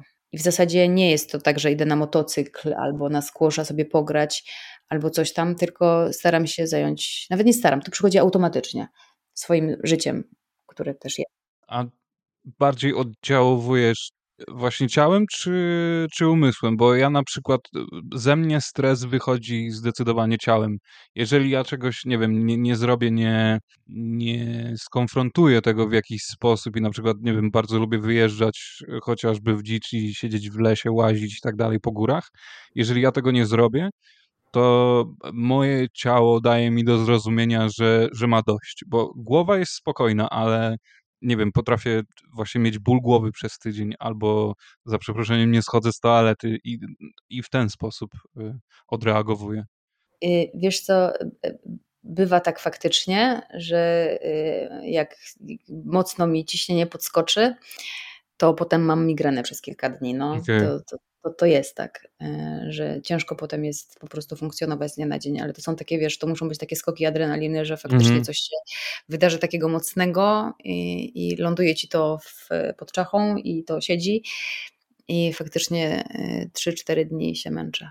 A trochę nie jest paradoksalne to, że ty jako osoba emocjonalna i sama mówisz, że empatyczna i ja się w pełni z tym zgadzam, pracujesz właśnie w takim zawodzie, że gdzie te emocje chyba wydaje mi się, że nie są jakoś mile widziane. No właśnie, wiesz co, powiem ci tak, ja chcę, żeby to wszystko się zmieniło i okay. Dlatego tak mi się wydaje, że to musiałbyś obejrzeć, bo szkoda, że nie oglądaliście, bo mi się wydaje, że my staramy się właśnie, nie tylko ja, ale staramy się być tacy ludzcy bardziej, żeby pokazać, że to nie jest, wiesz, jakaś tam wymalowana lala, która ma prompter i z niego sobie tam czyta. Ale ja się zawsze staram troszkę wczuć w ten temat, który tam zapowiadam, żeby nie była to taka sucha informacja. I nawet wtedy, kiedy łamał mi się ten głos, o czym mówiłam wcześniej, to nie miałam czegoś takiego, że przyszło do mnie poczucie, Boże, jak ja mogłam się zachować nieprofesjonalnie. W ogóle nie. Pomyślałam sobie, kurczę, też jestem człowiekiem i fajnie, że ludzie widzą, że tam nie siedzi maszyna. Nie boisz się troszkę tego, że nie wiem, jakąś łatę dostaniecie przez to grających na emocjach? A wiesz co, nigdy o tym nie myślałam, ale to nie jest tak, że ktoś gra na czym, znaczy wiesz, no, nikt nie gra na niczyich emocjach, no jak ginie dziecko i to po prostu dziecko i jak ja uważam wręcz odwrotnie, że jeżeli ktoś czyta, czy mówi o takiej sprawie i mówi to tak samo, jak potem mówi, że w Polsce jest 37 stopni Celsjusza gorąca. A tu przepis na gofry. To jest po prostu dziwne, nienaturalne, nie moje, wiesz. Nie, w ogóle powiem ci tak, nie boję się łat, już miałam ich tyle, że jestem bulletproof. Ale zresztą łatwo byłoby odróżnić udawane emocje od tych prawdziwych, tak mi się przynajmniej wydaje. Szczególnie nie jesteście aktorami, tak? Więc raczej chyba nikt nie powinien wam przypiąć takiej łatki aktorów, tak? Którzy udają jakieś tam rzewne łzy i tak dalej, tylko po to, żeby podbić. No. Nie, czasem pamiętam kiedyś, to mi chyba Piotrek Witwicki mówił, że on robił jakiś materiał, jako reporter jeszcze, jakiś materiał właśnie też z jakimś dzieckiem w tle, no bo to najbardziej nas łamie. I on mi mówił, że on próbował naczytać jako OFA, wiesz, który jest przykryty obrazkami w tym pomieszczeniu do nagrań i mówi, i po prostu nie byłem w stanie to naczytać jednego zdania. Po prostu 5 razy czy ileś tam próbował, żeby mu się głos nie łamał. I wiesz, i mówi, że w końcu zostawiłem, jak nagrałem. Starałem się jak najmniej łamiącym głosem. Ja mówię, super, no nie, właśnie o to chodzi, żeby to nie było takie samo jak to, że ktoś mówi o tym, że właśnie jest taka pogoda albo coś tam się innego wydarzyło ciekawego na świecie, no nie? Że to jest fajne. A kurczę, ja mam nadzieję, że to będzie dla ciebie komplement, ale ty tą właśnie swoją empatią, tym jak prowadzisz swoje portale społecznościowe, to jak właśnie jedną z rozmów oglądałem twoją, nie pamiętam kto był gościem, przepraszam, ale bardzo przypominasz mi i tak jak wspomniałem, mam nadzieję, że będzie to komplement, Tomasza Smokowskiego. O Jezu, naprawdę? Tak, w sensie ty, czy to nie jest komplement dla ciebie? Nie, no jak to nie? No jasne, że jest. Dla mnie jesteś jego damskim odpowiednikiem i dlaczego to mówię? Dlatego, że Tomasz Smokowski na kanale sportowym ma taki format, który się nazywa Mój Pierwszy Raz. Jego tam nie widać, ale go słychać i jak nikt inny, to znaczy nie wydaje mi się, żeby ktokolwiek inny mógł ten program poprowadzić tak, jak on to robi. A jednak okazuje się, że jest taka osoba i wydaje mi się, że ty byś się odnalazła w takim formacie i właśnie tutaj też nawiązuję do swojej poprzedniej wypowiedzi, że jest pewna pozycja, na której ja bym cię widział i to jest właśnie to prowadzenie tego typu rozmów, bo wiesz, masz empatię, jesteś wrażliwa, niesamowicie inteligentna, potrafisz słuchać i wydaje mi się, że odnalazłabyś się w 100%. Jest mi tak miło, że aż nie wiem, co powiedzieć. Nie, powiem ci, jak pamiętam, Boże, to było 5 lat temu chyba, jak przeczytałam wywiad pana Tomka Smokowskiego, bo ja go nie znam osobiście, gdzie mówił o swojej depresji, o walce z tym, o całej rodzinie, żony. Jezus, i ja po prostu... Ja byłam tak mu wdzięczna w ogóle za to, że on o tym powiedział głośno, ale to w jaki sposób on o tym opowiadał. Potem zaczęłam się nim interesować, bo ja go wcześniej nie znałam. I to naprawdę jest duży komplement. No, jakbyście mnie widzieli, to byście zobaczyli, że się zaczerwieniłam aż. Wiesz co, i właśnie to jest kolejna rzecz, która was łączy, czyli propagowanie i szerzenie świadomości dotyczącej depresji, złego samopoczucia. Tak się zastanawiam, no bo ty mówisz, że nie powinnaś, jest tam jeden z twoich wpisów, gdzie mówisz, że nie powinnaś mówić, jak ludzie mają żyć, ale tak się zastanawiam, czy fakt, że jesteś osobą publiczną jakoś motywuje cię do tego, żeby zwyczajnie świecić przykładem, a powiem ci szczerze, że U mnie kilka lat temu stwierdzono dystymię i tacy ludzie jak ty, czy Tomek Smokowski dają mi do zrozumienia zwyczajnie, że nie tyle co powinienem się wstydzić tego, że coś tam z głową miałem nie tak, tylko że miałem jakiś gorszy czas, tylko że to nie musi być żaden temat tabu, że ja mogę otwarcie o tym mówić i że nie wstydzić, nie szukam innego słowa, bo to żaden wstyd, tylko nie kryć się z tym zwyczajnie. I ty jesteś taką motywacją, Tomek Smokowski też jest taką motywacją. Nie? Wiesz, moje zwierzenia przy tym, co Tomek tam powyprawiał z tym tematem i żeby to... No, ten wywiad jest bardzo mocny. Powiem ci tak... Miałam depresję, taką ciężką, zdiagnozowaną jako taką ciężką. I w tym miejscu, w którym jestem dziś, to uważam, że jestem również dzięki temu, że miałam tę depresję, po prostu. Tak się nauczyłam wielu rzeczy w czasie tej choroby. Tyle różnych znajomości się zweryfikowało. Ja się zweryfikowałam jako przyjaciel, nie zawsze ten najlepszy. Też o wiele rzeczy musiałam potem walczyć, wiesz, to jest po prostu to jest takie zaciągnięcie ręcznego, przynajmniej w moim przypadku i zmiana życia. I w sumie myślę, że jakkolwiek to teraz dziwnie nie zabrzmi, to dobrze, że się przytrafiła. Mhm. Ja to rozumiem całkowicie. Potrafię się w tym, co mówisz, odnaleźć.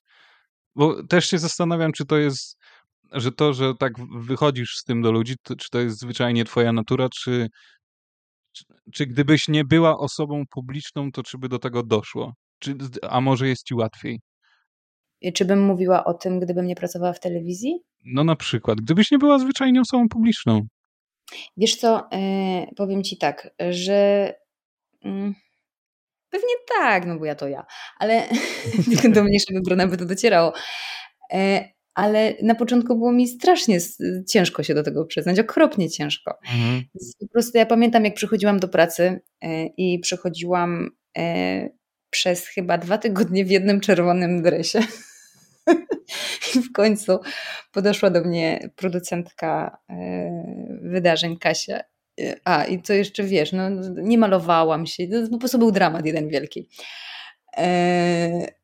I podeszła do mnie producentka i zapytała się mnie, czy ze mną wszystko jest w porządku, bo ona ma wrażenie, że ja w tym dresie jednym chodzę tak długo. I wiesz, i ja sobie mówię wtedy, Boże, czyli to widać? Ja byłam tak zdziwiona. I w sumie nie powiedziałam jej wtedy, o co chodzi, Ale potem zaczęłam o tym po prostu mówić, jak się ktoś pytał, co u ciebie? Mam depresję. Ale jak to? No tak to. Nie było takich, przepraszam, bo też Tomkowi Smokowskiemu zadałem to pytanie, a jak ludzie reagowali? W sensie to nie było bagatelizowanie tematów na zasadzie, a co ci może dolegać? Przecież ty masz takie super życie. Wiesz co, i to niestety, ale to będzie takie, może stereotypowe stwierdzenie, bo nie wszyscy, którzy są starsi w ten sposób być może by zareagowali, ale chyba nie spotkałam się w moim życiu w tamtym czasie z reakcją osoby po 50, która by tego nie zbagatelizowała. Okay. Oczywiście pominąwszy moją mamę, ale tak to, a coś tam, a może masz gorszy nastrój, I wtedy ci się gdzieś tam, wiesz, zapalała jakaś lampka, że nie ma sensu ciągnąć rozmowy, bo ktoś i tak nie rozumie. Natomiast wśród młodych ludzi, i to jest fajne i być może to jest właśnie zasługa między innymi Tomka Smokowskiego, że jest ta świadomość, że to jest taki czas znaczka cięższy niż po prostu smutek, który trwa chwilę. I było dużo osób, które chciały mi pomóc, co mnie denerwowało w tym, że mówię, kurczę, może niepotrzebnie ja o tym mówię, bo ja wcale nie chciałam z nikim rozmawiać o moich problemach, tylko skoro pytasz, no to masz. Jesteś gotowy na to, żeby przyjąć tę odpowiedź? Jak sobie z nią poradzisz? Ale w większości przypadków tych ludzi młodych, z którymi miałam na co dzień do czynienia, nie spotkałam się z sytuacją, żeby ktoś to zbagatelizował albo mnie obśmiał. Ale to też jest, wiesz, środowisko, w którym ja się obracam, bo tak nie wygląda świat, jak wygląda Warszawa. Rozumiem. Czy Polska. No, wydaje mi się, że ludzie nie zdają sobie sprawy, że depresja jest zwyczajnie chorobą demokratyczną bardzo. Ja myślę... Wiesz, próbowałeś się ostatnio zapisać do psychologa? Nie, ostatnio nie. Słuchaj, ceny w ogóle poszły w kosmos, absolutnie. Przeciętna wizyta 300-350 zł. Kiedy ja chodziłam do psychologa, kiedy ja zaczynałam, to było 100-150, to było drogo. Kolejki makabryczne. Więc ja myślę, że ludzie, przynajmniej tu w Warszawie, w dużych miastach, dorastają do tego, że trzeba o swój łeb zadbać, żeby właśnie nie znaleźć się w takim punkcie na dużą literę D. Oczywiście depresję. A to ci się udało. Więc wydaje mi się, że idziemy, wiesz, znaczy ja jestem urodzonym optymistą, więc pewnie to, co myślę, nie ma wiele wspólnego z rzeczywistością. Ale wydaje mi się, że idziemy w dobrą stronę. A powiedz mi, czy angażowanie się w życie właśnie fundacji charytatywnych i współpraca z takimi, to może być też taka forma terapii? Na pewno w kontekście takim, że jak człowiek ma depresję, znaczy nie mogę za wszystkich mówić, jak ja miałam, to czułam się bezużyteczna i niepotrzebna. I nie miałam motywacji do tego, żeby po prostu to ciągnąć. I fakt jest taki, że mi pandemia osobiście bardzo pomogła w tym, żeby z tej choroby wyjść. Po pierwsze, dlatego, że był pewien czas, że pracowałam zdalnie, więc nie musiałam wychodzić z domu. Super, nie musisz się myć. Nikt na to nie patrzy. Ale potem jak już cofnęli mi pracę zdalną i kazali wrócić, no to zaczęłam jeździć z tym mikrofonem znowu do ludzi, spotykać się z nimi. Byliśmy zamaskowani, ale był ten kontakt. I tak właśnie trafiłam do seniora w koronie, że po prostu robiłam materiał o nich. I tak kiedyś powiedziałam, nic z gruchy, nic z pietruchy, a jak będziecie potrzebować pomocy, to słuchajcie, dajcie znać, mam kupę czasu teraz. No i zadzwoniła do mnie Ola, która jest założycielką fundacji i mówi, a tam robimy jakiemuś tam staremu małżeństwu remont kuchni, bo mają rocznicę ślubu, a są turbo biedni i generalnie jest dramat. Wpadaj. No to tam wpadłam i wpadłam na dłuższą chwilę, bo od tego remontu jednego się zaczęło. Potem właśnie rozwoziłam posiłki seniorom. Teraz w zasadzie mam pod opieką tylko jedną seniorkę, Alicję, którą gdzieś tam pewnie na moim Instagramie mogliście zobaczyć. Mhm. I o tym podcaście to właśnie Alicja jest bohaterką tego podcastu, o który pytałeś, do którego ten link ci potem wyślę. Więc jak masz takie poczucie, że czujesz się komuś potrzebny i że ten ktoś, no bo tak jak ja zrobiłam z Alicją, to ja się z nią zżyłam bardzo. Co może niekoniecznie jest dobre, bo mam poczucie, że mam obowiązek, wiesz, to już nie jest tak, że po prostu się przyjeżdża, zostawia jedzenie i idzie dalej, natomiast dając komuś tak dużo ciepła swojego, uwagi, czasu, który ja jej poświęciłam, sprawiłam, że ona się do mnie przywiązała. Mhm. I ja się do niej też przywiązałam i to nie ma już, to jest mało ma to wspólnego z takim wolontariatem. Ja się śmieję, my w ogóle jesteśmy na ty już z Alą, że jesteśmy siostrami i jesteśmy tak mocno ze sobą dość związane, że kiedy ona się przewróci, to dzwoni do mnie, żebym pomogła jej wstać. Więc zresztą ona nie ma nikogo.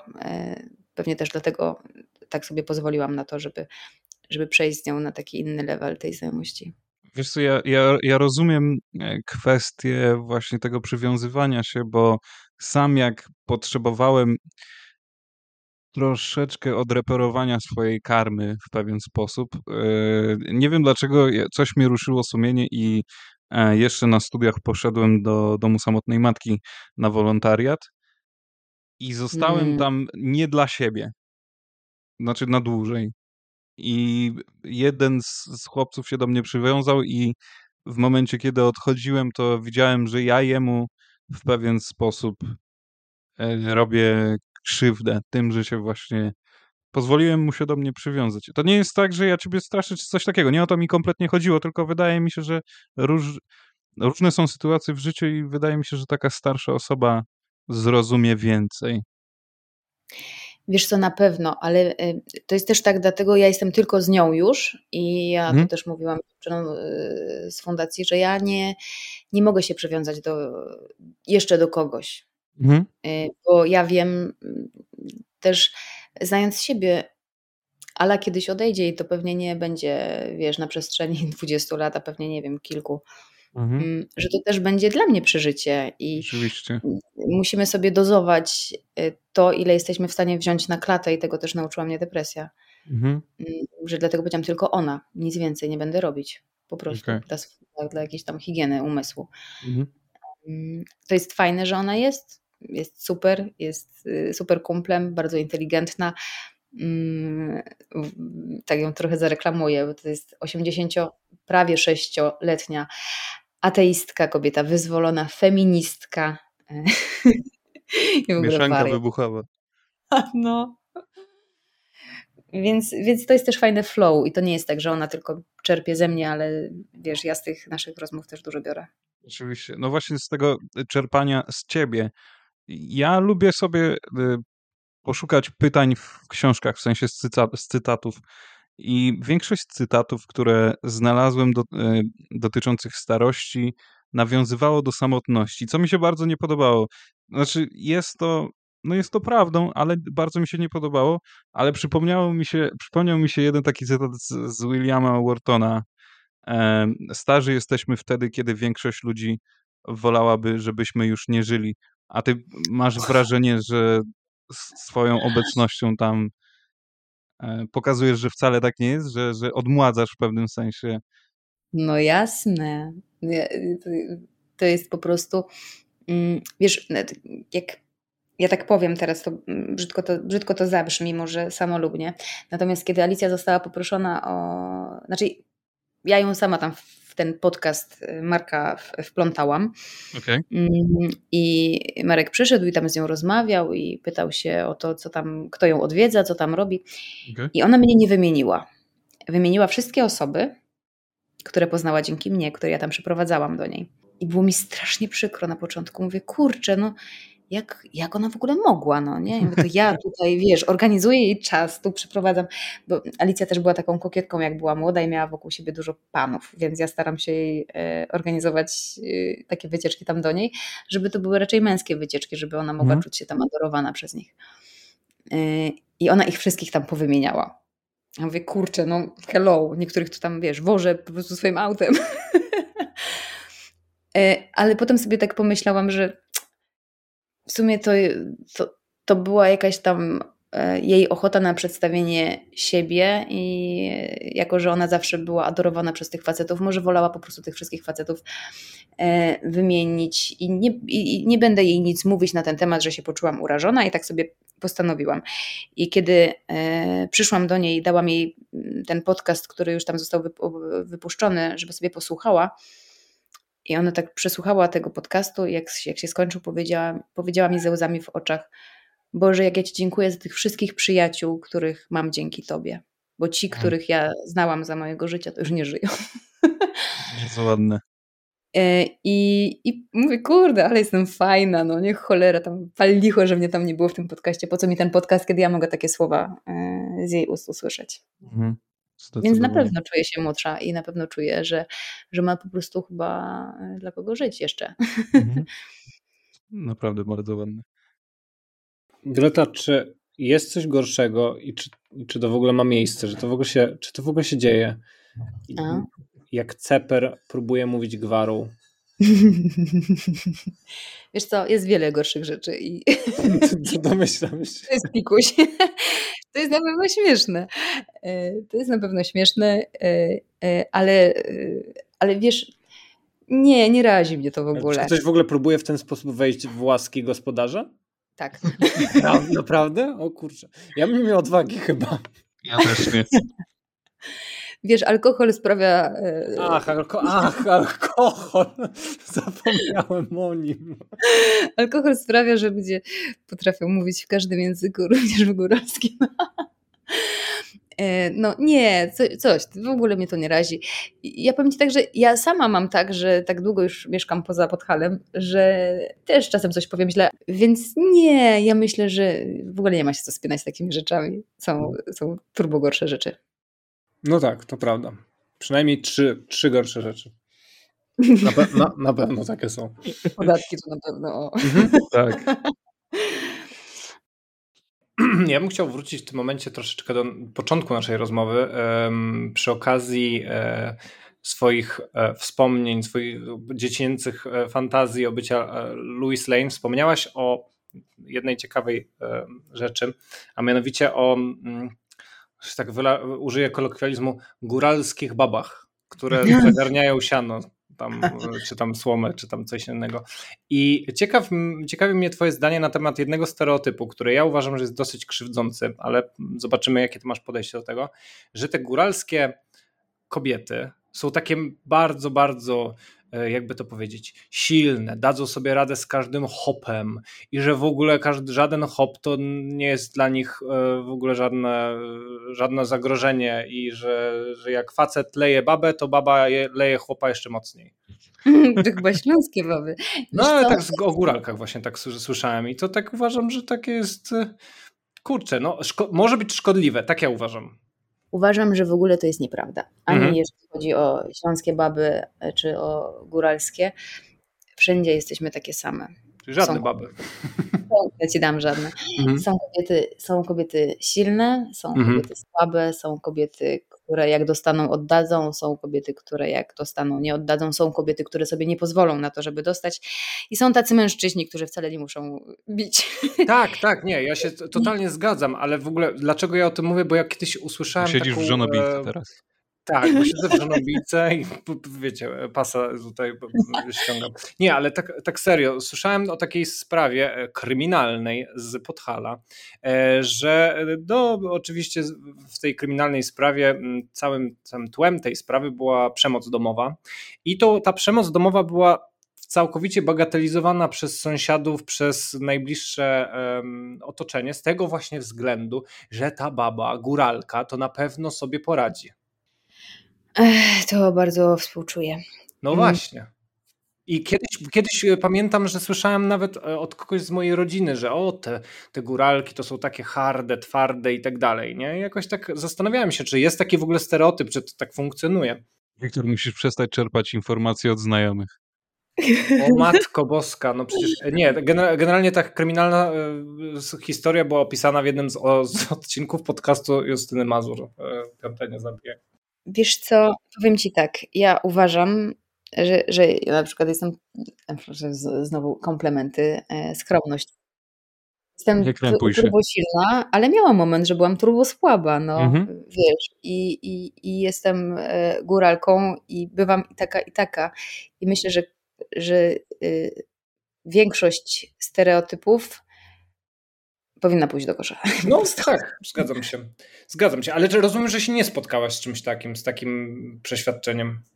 Nie, wręcz odwrotnie, w sensie kiedy ja byłam dzieckiem, to nie podobało mi się to, w jaki sposób górale traktują swoje żony, kobiety i miałam bardzo duży wewnętrzny bunt i to było jednym z powodów, dla których uciekłam z Nowego Targu.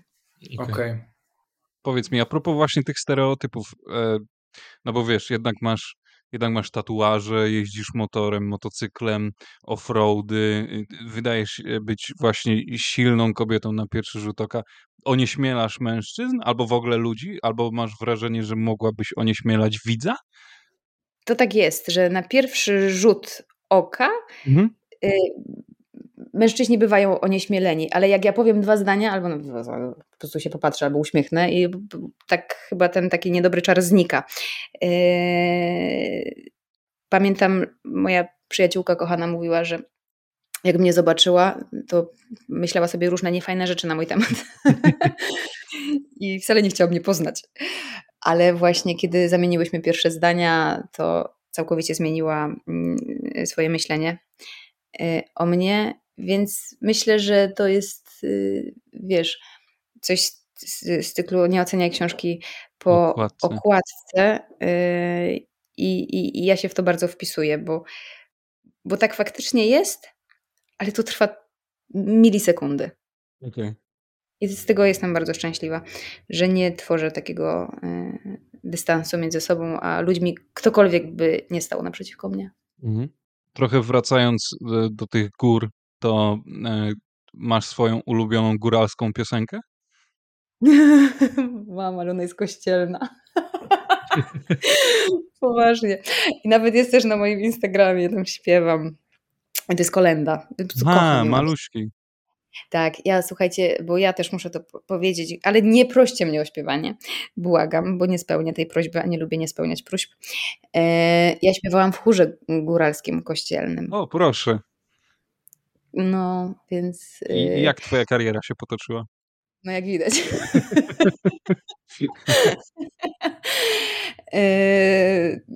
Ja mam problem, słuchaj, z poczuciem rytmu. Ja mam dobry głos, ale jestem trochę tak jak w życiu, za szybko, za wcześnie. Okay, rozumiem. Więc jestem poza melodią i to dobija wszystkich tych, którzy na muzyce się znają. Ja muszę powiedzieć, że mimo tego, że nie siedzę w tej kulturze jakoś bardzo, ale uwielbiam Pod Jaworem, a zwłaszcza wykonanie, kurczę, to jest chyba Woodstock, ówczesny Woodstock, a teraźniejszy Poland Rock, 2019 rok, Góral, jest taki DJ bodajże, ze Staszkiem Leszczyńskim właśnie grają Pod Jaworem. To jest trochę takie dubstepowe, ale naprawdę, naprawdę fajny wykon, polecam. Ja ci powiem, że ja bardzo, jakkolwiek to nie zabrzmi modnie, no bo kto słucha góralskich piosenek, ale ja uwielbiam słuchać góralskich piosenek. To mnie tak przenosi, wiesz, ja miałam takie różne dzieciństwo, natomiast jeśli chodzi o taki folklor, to było tego dużo. Były, wiesz, tarzanie się, znaczy nie tarzanie, że specjalnie się tarzyłam w krowim łajnie, bo to nie o to chodzi. Jak się biegało i się wpadło, no to ups, no stało się. I wcale to nie było takie, że się chciało wymiotować, tylko się śmialiśmy i wiesz, i jak ja się obtarzałam, kto się ze mnie śmiał, to potem robiłam, tak jak robi się, Jezu, ja to powiem, kulki ze śniegu i się rzucało w tego, kto się śmiał. Więc to taki fajny aspekt. I właśnie te góralskie piosenki, w ogóle taki folklor góralski, czy to w ubraniach, czy w biżuterii, ja strasznie lubię coś takiego. I mimo, że uciekłam z Nowego Targu, jak miałam 19 lat, to bardzo dobrze mi się tam wraca w myślach głową. Lubię tam być. Gdybyś mogła przenieść ten pracowniczy aspekt na Podhale, to zrobiłabyś to, czy nie? Nie, wiesz co? Bo to jest tak, że jak myślimy inaczej. W naszej głowie nasze dzieciństwo wygląda inaczej niż ono wyglądało, takie ja mam poczucie, w rzeczywistości. Albo wyolbrzymiamy, albo koloryzujemy w swojej wyobraźni rzeczy, które miały miejsce. I ja bym się bardzo nie chciała skonfrontować z tym, co mam w głowie, bo mi bardzo się podoba to, co mam w głowie i wcale nie jest mi potrzebne dążenie do prawdy. Rozumiem. A bywam w Nowym Targu czasem. Wiesz, ja mam wrażenie takie, nie chcę nikogo obrazić, mam nadzieję, że nie urażę teraz, ale ja mam wrażenie, że ja bym się tak w życiu nie rozwinęła, gdybym tam mieszkała. Chodzi mi o taki rozwój nie tylko kariery, ale taki, wiesz, umysłowy, duchowy, że ja mam taką świadomość pewną innych rzeczy niż może tam mają ludzie. Wnoszę to tylko po tym, że z niektórymi tam rozmawiałam, ale nie chodzi o to, że ktoś jest... No bo widzisz, jak tu coś powiedzieć, żeby kogoś nie urazić. Nie chodzi o to, że ktoś jest gorzej rozwinięty, tylko wiesz, ludzie w takich miejscach małych, w takich małych miejscowościach, którzy mają mniejsze możliwości. Mają, nie wiem, tak jak moje koleżanki ze szkoły. 4, 5 dzieci, niektóre 3. Kupę roboty, wiesz, męża, którego trzeba jeszcze oporządzić, tu uwielbiam. Ale to jest chyba ciężar tej danej miejscowości, w sensie tego miejsca, z którego pochodzi, że to jest taka już, kurczę, strasznie, będzie to źle brzmiało, ale to jest taka tradycja trochę. No tak, i ci ludzie po prostu tam, wiesz, jak ja przyjechałam tam, nie pamiętam, 4-5 lat temu, i spotkałam koleżankę ze szkoły właśnie, z którą no nigdy nie miałam, mało z kim miałam, ale jakiegoś takiego super flow. Ale byłam u niej kilka razy w domu, jak byłam dzieciakiem. I ja ją zobaczyłam. I ja, słuchaj, zobaczyłam ją z tymi dziećmi. I ja zobaczyłam jej mamę. Po prostu przed moimi oczami pojawiła się jej mama z dziećmi. Wtedy Ania była dzieckiem, a teraz Ania jest mamą i robi dokładnie to samo, co jej mama. Tak samo się zachowuje, tak samo mówi. A ja nie zachowuję się jak moja mama. Kocham moją mamę, ale nie zachowuję się jak moja mama. Nie chciałabym być moją mamą. I po prostu, wiesz... Ale ja mam ku temu możliwości, ja mam inne po prostu opcje. Jak zostaje się w takich małych miejscowościach, to po prostu takie małe miejscowości nie dają takich możliwości, jak dają duże. No i to nie jest żadne odkrycie Ameryki. No nie? Po Oczywiście. Prostu. No tak. Niestety. Niestety również będziemy zmierzali ku końcowi, gdyż limit nasz nagraniowy to 2 godziny, no, tak już wymusza oprogramowanie, ale mamy jeszcze takich kilka mini pytań na koniec, troszeczkę luźniejszych. Ja na pewno chciałem zapytać ciebie, bo sam z paczuszkowych posiłków korzystam, takich zalewanych wodą, to są freeze-dried. Masz swoje ulubione danie? To jest moje ulubione słowo, liofilizowane. A, liofilizowane, tak. Wiesz co, bigos? Jest bigos, kurde. Jest bigos, ale bigos to jest sztos i ja znowu to powiem i może moja mama się nie obrazi, jak tego posłucha. Ten bigos, nie wiem, czy powinnam mówić nazwę firmy, chociaż nawet nie pamiętam jej zbyt dobrze, ale wyślę ci, ktoś jest lepszy. To jest lepszy bigos niż mamy. Po prostu jak ja zjadłam ten bigos, mówię, Boże, dlaczego kupiliśmy tylko 4? No, bigos jest sztosem, absolutnie. Kurde, muszę znaleźć i spróbować. To znaczy tutaj na pewno będzie mi ciężko. Zielone mają opakowania. Okej, będę musiał znaleźć sobie, bo aż jestem ciekaw. Nie zielone, przepraszam, szare. Szare. Okay. To jest chyba kurka wodna, nie pamiętam. Szare. Zielone były ostatnio, tak, bo nie mogliśmy tych szarych znaleźć. No. Dobrze, to na pewno będę pamiętał i sobie znajdę, no bo też mamy jakąś firmę, z której korzystamy i 8 na 10 dań jest zwyczajnie słodkich. Nieważne, co jest w środku, to jest słodkie. Tak? Nie, to tamte były sztosem. Dużo było fajnych, ale bigos wymiatał. Dobra, to mam, kurczę, takie dziwne pytanie mi się zrodziło, przeglądając twój Instagram i nie wiem, skąd to wziąłem. Czasami mi się coś zwyczajnie przyśni, przewidzi i muszę zadać. To jest takie, pewnie zaryzykuję, ale chciałem się cię zapytać, czy masz jakiś serial, z dzieciństwa albo z lat dorastających, który miło wspominasz i nie wiem, ja mam w głowie, ja stawiam na Pełną chatę. Nie wiem dlaczego, ale jakoś tak sobie wymyśliłem to. Że to mój serial? Tak. Nie. Kurde, nie trafiłem. Nie, wiesz co, bo ja miałam dużą rodzinę. Mhm. Bardzo kocham moich braci, moją siostrę, moją mamę, ale wiesz, mieliśmy jakieś tam swoje problemy rodzinne, a patrzenie na, o Boże, jak ja teraz będę prywatą polecę, patrzenie na cudze szczęście, takie wiesz, pełne szczęście, kiedy u siebie w domu się go nie ma, sprawiało mi zwyczajnie ból, więc nie oglądałam Pełnej chaty, bo mnie bolało. Rozumiem. A był jakiś inny? Wiesz co, w sumie chyba takich seriali? Czy Batman animowany? Batman. Mam kapcie Batmana na nogach. O, proszę. W ogóle z Batmanem, ale widzisz, nie mamy czasu, ale z Batmanem mam taką historię, że rodzice kiedyś nas zostawili, jak byliśmy dzieciakami, puścili nam Batmana i gdzieś tam pojechali. Pamiętam, że przeżywaliśmy jakąś traumę, że ich nie ma, bo tam rodziców zabili. O Jezu. Nie, ale powiem Ci, że to tak było, że my mieliśmy chyba ograniczone możliwości skorzystania z telewizora, tak żeby jakiś serial się... O wiem, rodzice oglądali Hrabiego Monte Cristo i to też oglądałam. Proszę. To taki dystyngowany mocno klimat. Kurde, no nie, patrz górale. We frakach powinniście tam chodzić do spania zamiast piżam. Zamiast kierpc, no nie? Tak.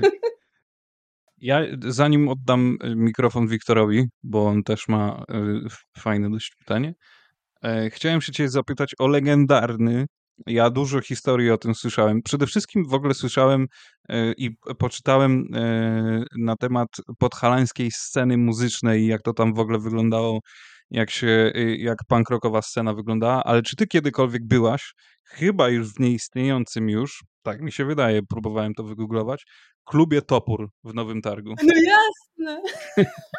Boże. No jasne, że byłam w Toporze. Czy on faktycznie nie istnieje? Czy... Wiesz co, nie ma go już. Tam teraz zrobili jakąś, nie wiem, knajpę weselną czy coś takiego.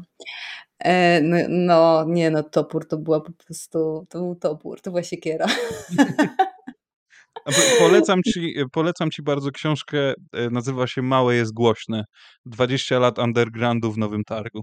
Co ty gadasz? Tak, ja to... naprawdę super rzecz, bo jest kibice Podhala przeciwko nazizmowi, właśnie ta scena punk rockowa, jakaś akcja z Giertychem, w ogóle bardzo dużo jest tam fajnych informacji. Nigdy w życiu bym się nie spodziewał. Już wygooglowałam, będę kupować. Zapraszam. Dobrze, to ja oddaję teraz głos Wiktorowi, niech szaleje przez tych ostatnich 6 minut. Ja już taką najbardziej luźną, najluźniejszą taką puentę naszej rozmowy chciałbym Cię zapytać, czy Ty jesteś husky girl, w sensie, że to jest Twoja ulubiona rasa, haszczaki? Tak. Wiesz co, powiem Ci, to w ogóle jest totalny przypadek, że pierwszy husky się pojawił w moim życiu. Ale odkąd się pojawił, bo wcześniej miałam styczność z innymi rasami, z wilczurem, z amstaffem, pitbullem i pierwszy husky, który się pojawił w moim życiu, to był tak inteligentny pies. Ja wiem, że to akurat ona się taka trafiła, ale w każdej rasie pewnie znajdzie się taki mocarz umysłowy. Ona była tak inteligentna emocjonalnie. Po prostu to był taki barometr nastrojów i w ogóle wszystkiego. I taki piękny, cudowny towarzysz. Łącznie z tym, że miała swój charakter i po prostu była idealna. I od tamtej pory powiedziałam, że nie, ja tylko husky, ale kolejne dwa, które do mnie trafiły, to schroniskowe, totalnie niezamierzone i gdzieś tam, wiesz, trochę z przypadku, trochę z tej empatii po prostu. Więc tak, no, aczkolwiek szczerze to po moich ostatnich przeżyciach z moim pieskiem, który odszedł kilka miesięcy temu, stwierdziłam, że jak Kira odejdzie, to już nigdy więcej żadnego psa, bo zostałam przeorana. Tak, tak, rozumiem. Jest taki cytat z George'a Carlina, że pies to jest inwestycja w małą tragedię. O, tak. No, ja nie wiem, czy mogłabym się kłócić. Nie wiem, czy w małą. Powiem szczerze, że niektórzy i w tym ja, ale bardziej przeżywam stratę ja też. Człowieka. Więc tak, no niestety. No dzieci. Zależy oczywiście od podejścia osoby, tak, no ale dla mnie to dzieci. Wiesz, o psach to byśmy mogli kolejne 2 godziny rozmawiać. My cię musimy jeszcze raz zaprosić, bo jest wiele tematów, których nie weszliśmy w ogóle nawet stopami w te tematy. Fajnie się gada. Fajnie się gada, to prawda. A, to jeszcze cię zapytam o jedną rzecz, bo ty jesteś w Warszawie, prawda, ulokowana. Gdzie jeździsz z piechami? Na spacery? Czy po Ośce chodzisz? Ja mieszkam naprzeciwko lasu. O, super. A którego? Wawer, nie wiem, czy wiesz, gdzie jest Wawer. Dobrze, tak. A, no to kawałek, okej, dobra. No, więc my mamy tutaj troszkę lasów, więc ja mieszkam naprzeciwko jednego z nich i mam blisko, ale wiesz, no, ja jestem leśny ludek, więc gdzieżbym indziej mogła mieszkać. Wiktor ci na pewno nie powie, bo stwierdzi, że nie będzie reklamy sobie robił, ale jest właścicielem, prowadzi sklep zoologiczny, najlepszy w Warszawie i ja z tego miejsca polecam. To dobra. Tak sobie patrzę, że ty masz chyba blisko, to zrobię reklamę dziewczynom, Łuf-Łufa chyba masz blisko. Wiesz co? A nie, to nie jest to. To Bielany. Okay, ja jestem człowiek, który korzysta z dobrodziejstw internetu i w zasadzie wszystko kupuje w internecie. No ja też czekam, aż Wiktor w końcu będzie miał opcję wysyłki, żeby sobie coś zamówić. Bo jak patrzę na jego Instagramy, na te produkty, które oni tam wrzucają, to ciężko w ogóle to online nawet dostać właśnie. No widzisz. No, rzeczy są, słuchajcie. Ale no tak, jak będziesz kiedyś na Ursynowie, to jak najbardziej zapraszam do shopsów. Czemu nie? Czemu nie? No jasne, wpadnę, a to się zdziwisz, no nie? No, dokładnie, ale tak. To musisz być w sklepie, Wiktor. No to tak, no ktoś tam będzie, no albo ja, albo ktoś inny, no ale zawsze to samo odnajdziesz. Okej, no już mnie Wojciech zawstydził, okropny jest. Taka już moja przypadłość. No dobrze, słuchaj, Wioletta. Super się gadało, naprawdę. Ja w ogóle nie wiem, co mam powiedzieć. Spodziewałem się fajnej rozmowy, ale chyba nie aż tak fajnej. Aha.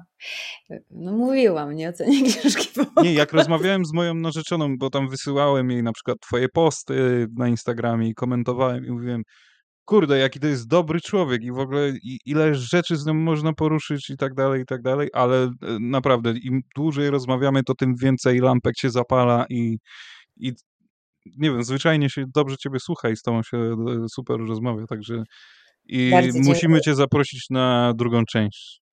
No jasne. No, także Wioletta, ja montuję antenę i Polsat za niedługo no już wiesz. Czekam na to. Machaj, może zobaczę. Słuchajcie, z wami też się super miło rozmawiało. Wiecie, jak to jest, jak jedna strona gra, to i gra druga. Więc fajnie, że sobie mogliśmy poodbijać taką piłeczkę.